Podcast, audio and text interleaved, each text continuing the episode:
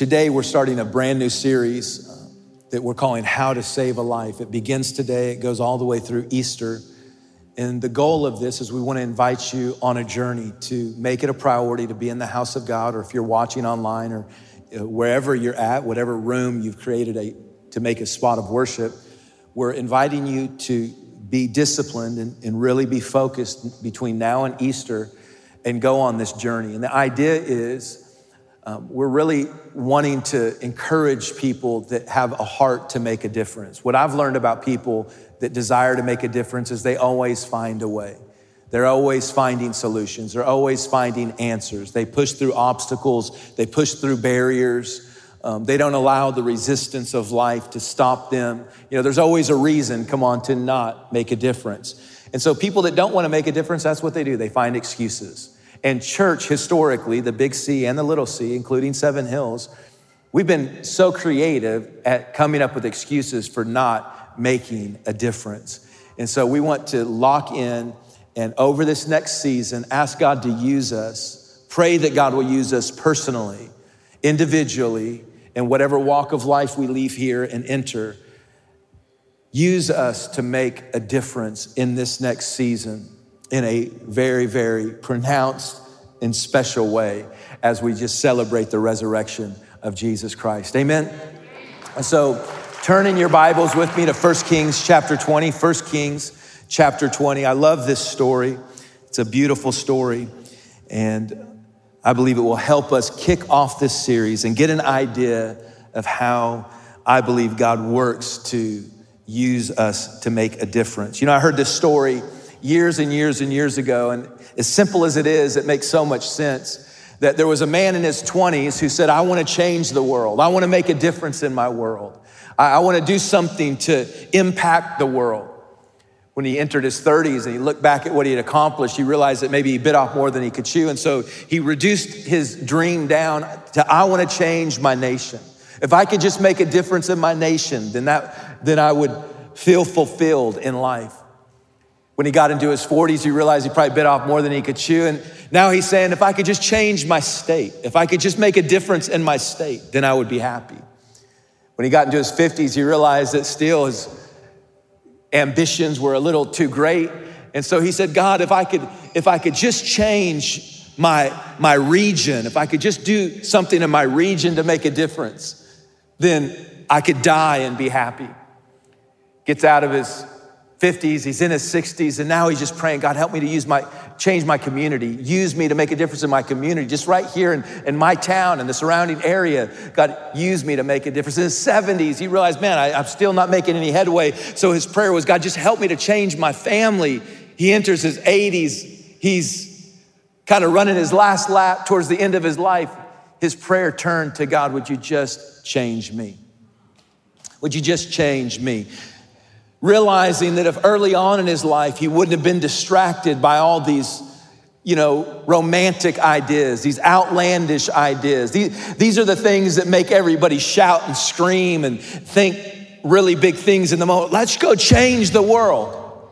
That'll get a response, won't it?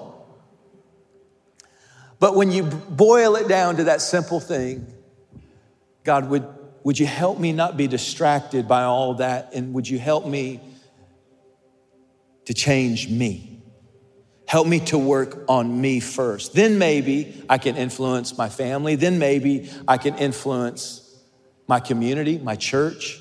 Then maybe I can influence the city. And then maybe we can make a difference in the world around us. So, First Kings chapter 20, let's look at verse 39. It says, The king passed by and the prophet called out to him, Your servant went into the thick of the battle, and someone came to me with a captive and said, Guard this man. Everybody say that with me guard this man. That's the title of my message Guard this man. If he's missing, it will be your life for his life. This is a serious thing. Verse 40, 40 while your servant was busy here and there, the man disappeared. And then that was the sentence the king said, You have pronounced this sentence over yourself. I want you to quickly recognize that in these short few verses, there is contained what is the number one responsibility of every man and woman in this room. the story takes place on a battlefield. If you could imagine with me, the environment, the atmosphere of that battlefield would have been noisy and chaotic. There would have been the trumpet blast that they used in battles in those days. The shofars would be blasting to signal to the army what task to take on, what direction to go, go in. There would have been the clanging of, of swords. There would have been the rumbling of chariots. There would have been the screams and the yells of men who were going into battle, the cries of the wounded.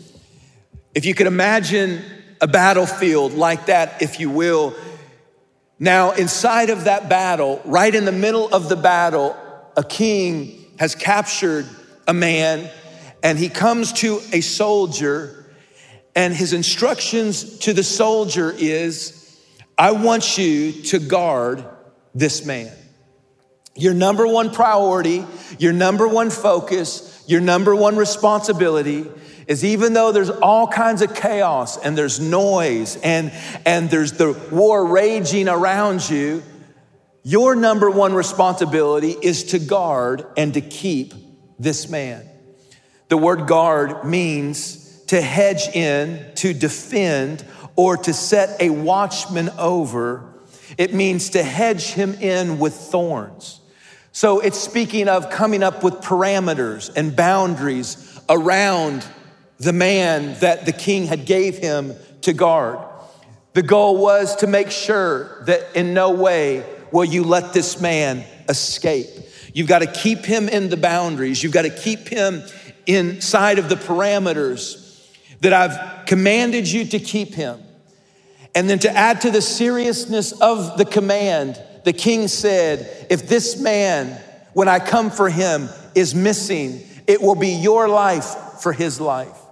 Your responsibility is you've got to guard this man. You've got to defend him. You've got to be the watchman over him. I know there's a lot going on outside. I know there's a lot of distractions. I know there's a lot of things to worry about out there, but I'm pulling you off of the battlefield and I'm going to ask you to not engage in the chaos of what's going on out there the screams and the trumpet blast and the swords clashing and the chariots rumbling. I'm going to ask you to not get involved with that. And I'm going to ask you to focus on this one thing more than anything else. I want you to guard this man. Don't be distracted by the battle. Don't be distracted by the chaos. Don't be distracted by the clanging of the swords. Your charge is to keep this man, and more than anything else, your life depends on how you keep this man. If you lose him, you lose yourself. If you let his life go, it's going to cost you your life in the process. And so the Bible says that the battle, when it ended and the dust settled and the dead were dealt with and handled and the wounded were cared for, that the king found his way to this soldier. And he wanted to know one thing from this soldier. He wanted to find out one thing, and that was, What did you do with the man that I gave you charge over? And the Bible says that the man had escaped. And so when the king is asking the man, Where, where is the man I gave you to guard? Where is he? What, what happened to him? and he says to the king that he's escaped, the king immediately wants to know how could this have happened? How, how could you have possibly allowed something so important that I've given you? How could you, how could you possibly have, have ignored that command? How could you have possibly have been so negligent? Did, did the enemy overpower you and, and rescue the man that I gave you to guard? No, sir. Did, did you misunderstand the command that I gave you? Was I not clear how important this was, that this was to be your number one responsibility? No, sir, you were clear. Did someone else come and give you another order and undermine me and somehow you were confused? No, sir. No, no one distracted me. I, I knew what I was supposed to do. I knew the order. I was clear. I was not overpowered by the enemy. And the king said, Explain yourself. And the answer he gave is so classic. Notice what he said I got busy here and there. And the king looks at the man and says, So shall your judgment be. You've lost this man, so you lose yourself. This is the cost. Because you did not watch this man, because you did not guard, and you weren't the watchman of this man, the king says it's going to cost you your life.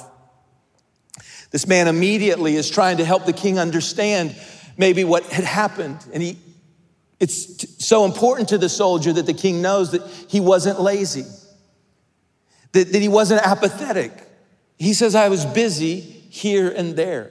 He's hoping surely the king understands I've got pressures in life. I've got demands in life.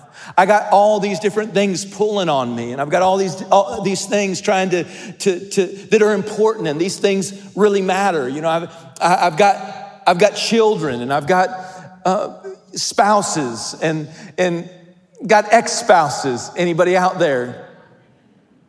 No. First service, there was a lot of ex spouses, a lot of laughing going on. This service, not as much. It's busy, life is busy dealing with the spouse you're hoping to land. It's busy, life is busy, is it not? We got jobs to wake up to, we got bills to pay, we got responsibilities in life.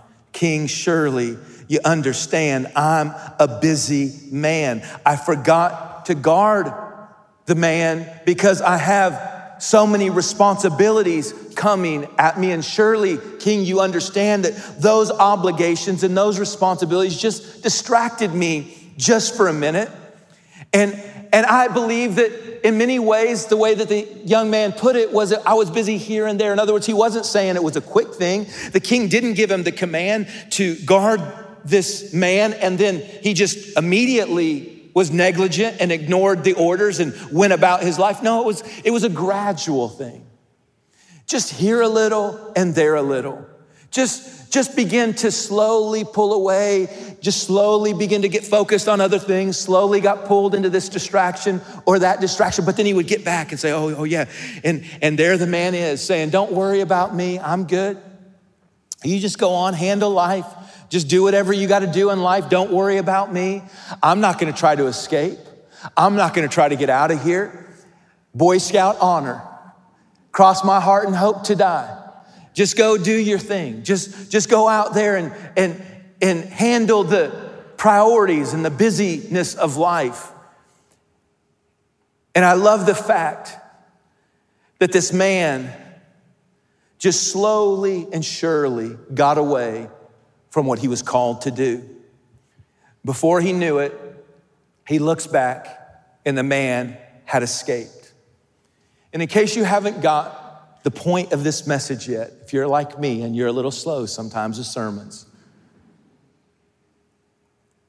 the king is saying to you and I, and that's Jesus, and he's coming back, and he's gonna wanna know this. He's saying, You are that man.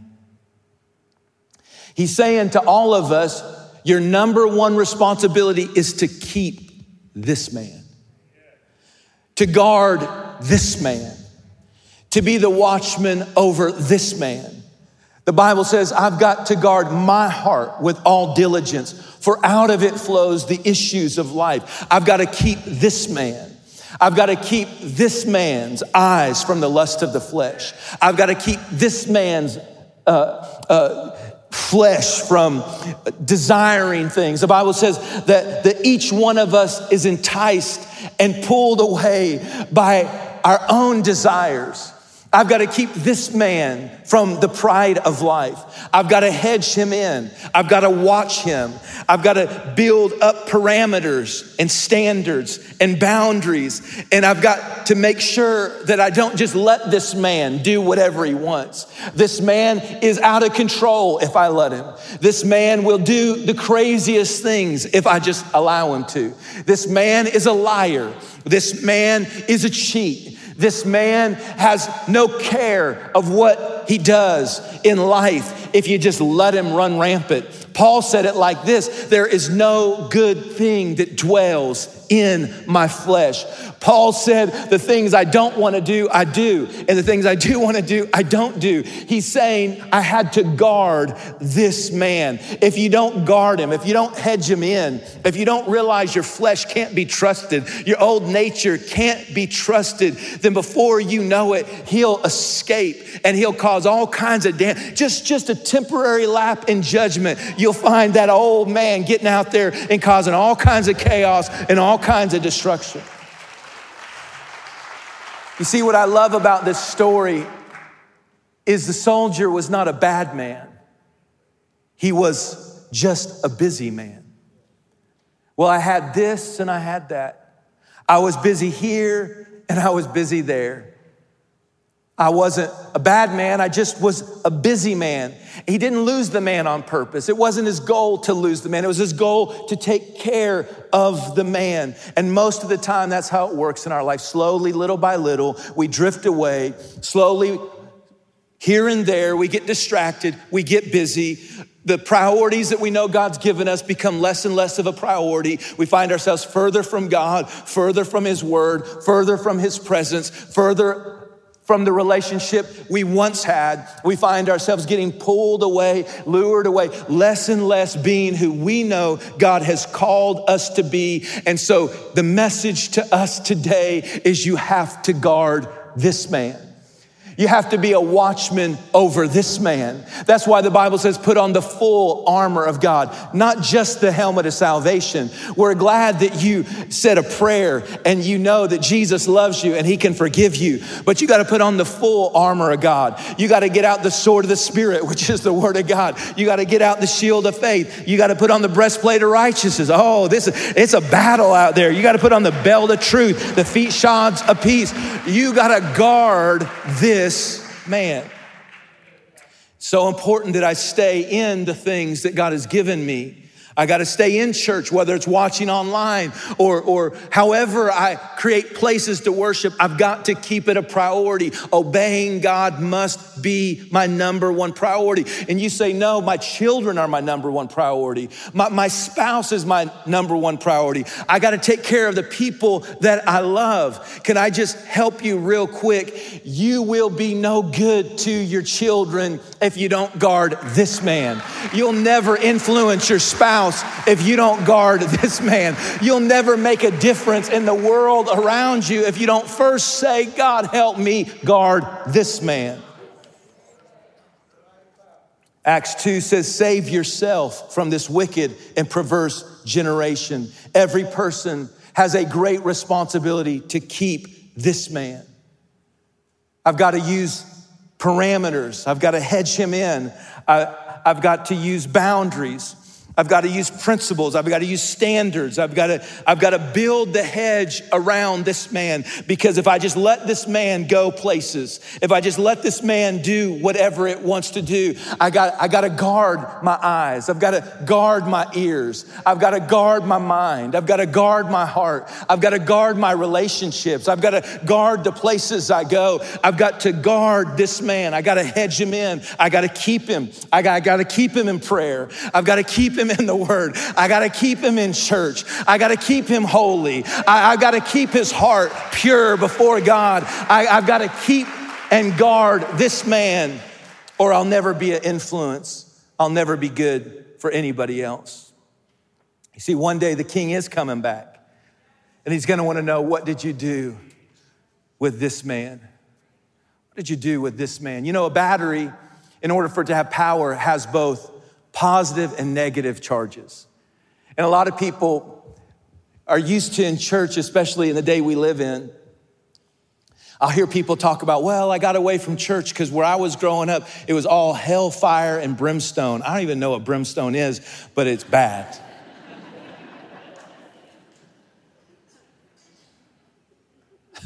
I've studied the Bible for 30 years. I still don't know what brimstone is. Never even thought of looking it up.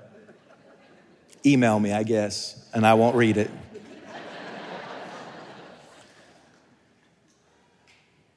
but now we've seemed to go, the, the pendulum has swung, hasn't it? It's all positive. And you know what? The gospel is good news. Come on, it's great news. Really is. And we need the positive. We need to know God loves us, He's for us, He forgives us. Come on, if you get outside those parameters, the point is for you to know you stepped out so you can step back in and say, okay, God, let, us you know, from here forward is the point with God always. He's saying, okay, okay, from here forward. It's important for us to know the positives. It's important for us to know that we're his sons and his daughters and, and that he'll never leave us or forsake us. But if all you do is take the battery cables and you just hook up to the positive charge and you try to go crank the engine, you'll get no power. So you've got to have the negative charge too. And every now and then we have to not just know God loves us and He's for us, we have to know the king is also holding us responsible, and the king is gonna want to know where he's gonna hold us accountable for what he's asked us to do. And he's gonna wanna know, did we guard this man? And that means not always is it positive, the things I tell myself. Sometimes I have to tell myself, thou shalt not are in the book too. Come on. That's the standard. That's the principle. Nope, you can't go there. Nope, you can't.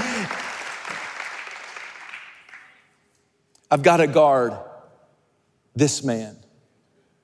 Solomon, towards the end of his life, said in the book of Solomon, 1 and verse 6, he said, They made me a keeper of others' vineyards,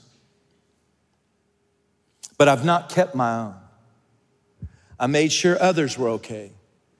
I made sure that I pruned their vineyards. I made sure that I protected their vineyards from outside dangers. I made sure that I harvested their grapes, but my own is overgrown, unprotected, weeds everywhere, no fruitfulness. That's what Solomon said. When I got to the end of my life, I realized I had kept everyone else's vineyard, but I neglected my own. I got to keep this man. I've got to guard this man. You know, one of the things that we say often here at Seven Hills, especially on staff and to a lot of our volunteers, and every now and then I'll bring it up to the church and I'll say, hey, the number one thing you could give Seven Hills, the greatest thing you could give Seven Hills is your relationship with Jesus. Not a million dollars. You can, but that's not the point. it's not your time. Let me, let me just break it down to, to where we really live. The greatest thing you can give your children, your spouse, your future spouse, is not being at every football game. I hope you make it to every one. I hope you make it to every recital, every event that they're involved with. But if you give them everything and you leave them the greatest inheritance and they get an Ivy League education and you do not give them the importance of a relationship with God, can I tell you, can I help you? It don't matter if we're the wealthiest church in the world. If you think somehow that matters more than your personal relationship with God, I have failed. Dad, if you prioritize anything above your relationship with God, you are failing your children. I understand you're a good dad, but you got to guard this man. If you don't guard him, if you don't keep him hedged in, then you can pass on all the wonderful things the world has to offer to your children, but you're missing it. The greatest thing we can give our families, the greatest thing we can give our church, the greatest thing we can give this world is our own personal relationship with God. I've got to keep this man. Now, I love the tendency for the sound good things to come out right now in people's minds. No, you gotta prioritize others. You gotta love others. You gotta, gotta take care of others. You gotta, gotta make it about others. That is true, but you can't flip the priorities. It's not that that's insignificant or less significant, it's that there's an order. Jesus said it like this You love the Lord your God with all your heart, soul, mind, and strength. Think about that.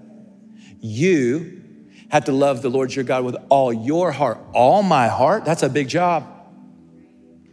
All my heart? All my strength? All my strength?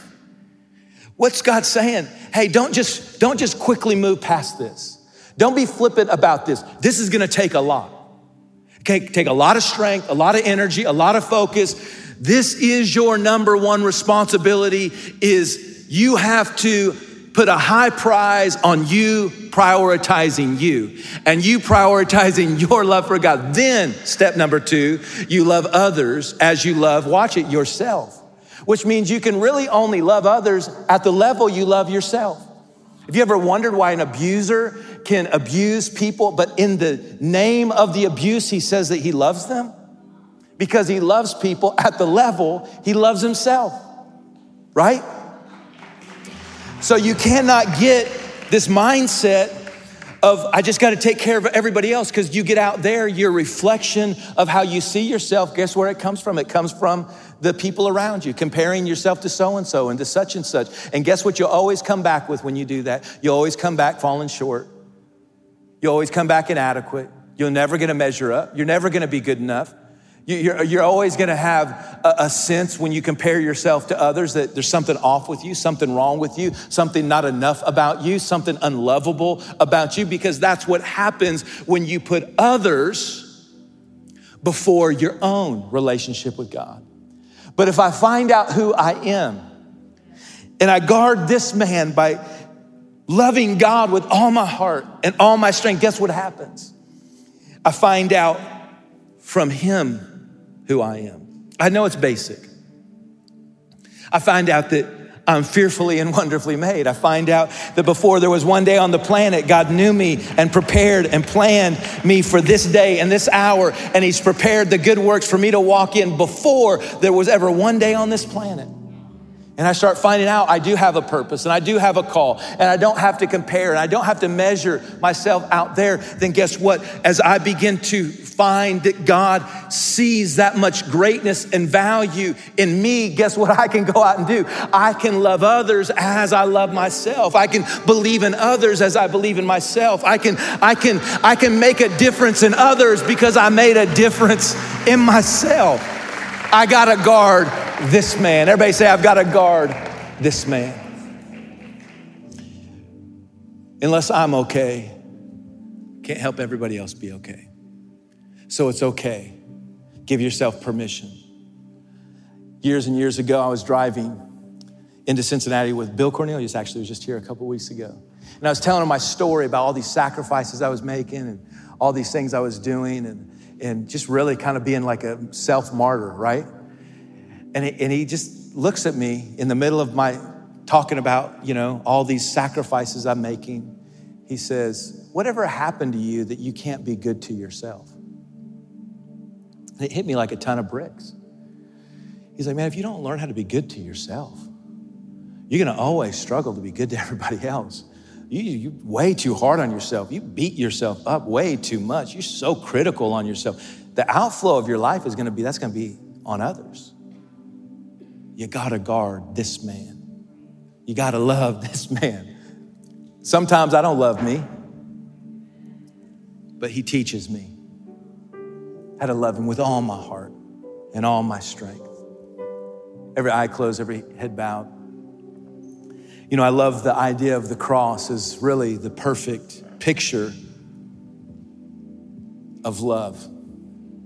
Jesus is hanging there, he's bleeding there, he's dying on that horrible cross. And the Bible says, For God so loved us that he sent his son, his only son. You know, the amazing thing about the cross, the amazing thing about a relationship with God, the most amazing thing about guarding this man, watching your heart, being a watchman over your own soul, is no one can go to the cross for you. Your mom can't do it. Your dad can't do it. Don't, doesn't matter if your aunt's a praying Catholic. It doesn't matter if you were baptized in the Catholic church when you were a child. It doesn't matter if your uncle is a Baptist minister. That has nothing to do, your affiliation with a building, a church, has nothing to do with your relationship with God. It is personal. And when the king comes back, he's going to want to know what did you do with this man. He's not going to be interested in what the Baptist uncle did. He's not interested in what your praying mother did. Those things are precious and they're important. But the king's going to want to know did you keep this man? And so I want to invite you today as we wrap up our time together for anyone that's maybe listening today and you'd say, Marcus, I'm not right with God. You'd say, Jesus is not the Lord of your life. You've not put your trust, your full trust, your full confidence. You've not gone to the cross and surrendered your life. Can I just take just a minute and encourage you to make that choice for you? I can't make that choice for you. No one else can make that choice for you. Only you can say yes to the cross. Only you can go and say, God, I'm giving you my sin so he can give you his forgiveness. You say, I'm giving you my weakness, and he'll give you his strength. You give him your failures and your mistakes. You know what? God gives you his grace. But you've got to give it to him. You've got to lay it down. You've got to say, God, I need your forgiveness. I need your grace. I need your strength. I, I need a new beginning. And Jesus is an expert at taking all the things that we've messed up and all the things that we've done wrong and He's an expert at turning it around. If you're here today or you're watching in Anderson or maybe you're watching online and you'd say, Marcus, I need to get right with God. I want you to pray for me. I need forgiveness. I need a new start. On the count of three, I'm going to invite you to lift your hand wherever you're at. And when you lift your hand, what you're doing is you're saying yes to God. I'm not going to embarrass you, I'm not going to humiliate you, but I'm going to invite you to lift, lift your hand is a response of faith, saying, God, I'm here. I'm bringing you my sin. I'm bringing you my old life. I'm bringing you this man. And I'm asking you to forgive him and cleanse him and wash him and make him to be brand new. So, every man and woman, every young person under the sound of my voice, if you're saying to yourself, I need to get right with God, and would you pray with me? I need a fresh start on the count of three. Quickly lift your hand. One, two, three. Come on, let's lift those hands. Lift those hands. Lift them many, many hands. Keep it raised. Don't put it down. Thank you. Thank you. Thank you. Keep it raised all over. Thank you. God bless you. This is an important step. It's not a light step. Don't let the enemy tell you it's a minimal thing. No, this is a big thing. And Anderson, lift those hands. If you hesitated, lift those hands wherever you're, you're at. If you're watching online, there's a place where you can, can say, I'm raising my hand, pray for me. There, you can put the prayer emoji in the chat, that helps you. And the point is simply this you want to respond to the gospel, you want to respond to God moving in your heart. And so, as my friends in the physical campuses are making their way to you, they're going to give you a little booklet that's going to help you in your relationship with God. As soon as you get that booklet, you can put your hand down if you haven't got it, lift your hand back up. It's just something we want to give you so you can just keep feeding your spirit, feeding that relationship with God. There's a card on there that you can fill out for us and drop it by the welcome home areas, or they'll communicate with you online in a way that you can give us your information. Our goal is just to simply help you. We want to walk beside you, we want to serve you however we can. And it's an important thing for us to get some of that information. If you could take the time to do that, then we'll commit to help you once we receive that as well. And so let's all put our hands on our hearts wherever you're watching. Let's put our hands on our hearts. We're all going to pray this together with those who lifted their hands. We believe that the heart is where change takes place. God does a work not from the outside in, but from the inside out. And so, with our hand on our heart, say this together with me. Say, Jesus, thank you for dying on a cross, for shedding your blood for my sin. I ask you to forgive me, cleanse me, wash me, give me a brand new start. Say, Jesus, I believe that you're God's only son and that he raised you from the dead. And now I ask you to be the Lord of my life. Fill me with the Holy Spirit. Come into my heart and life from this point on and use me to make a difference. First in my own life, I got to keep this man. In Jesus' name. We all said, Amen. Come on, let's give the Lord a good hand clap real quick. Come on. Can we celebrate all over? Anderson. Come on, Florence, can we celebrate? Kyle's going to come. If I have not met you before, I can't have a counseling session with you, but I would love to meet you. So if you're a guest or a new person with us, um, I'll be out in the lobby. I'd love to say hi to you. Hey, listen, don't forget next week, I've got a brand new message I'm so excited to share with you that's going to help you reach your friends and your family. So you're not going to want to miss it.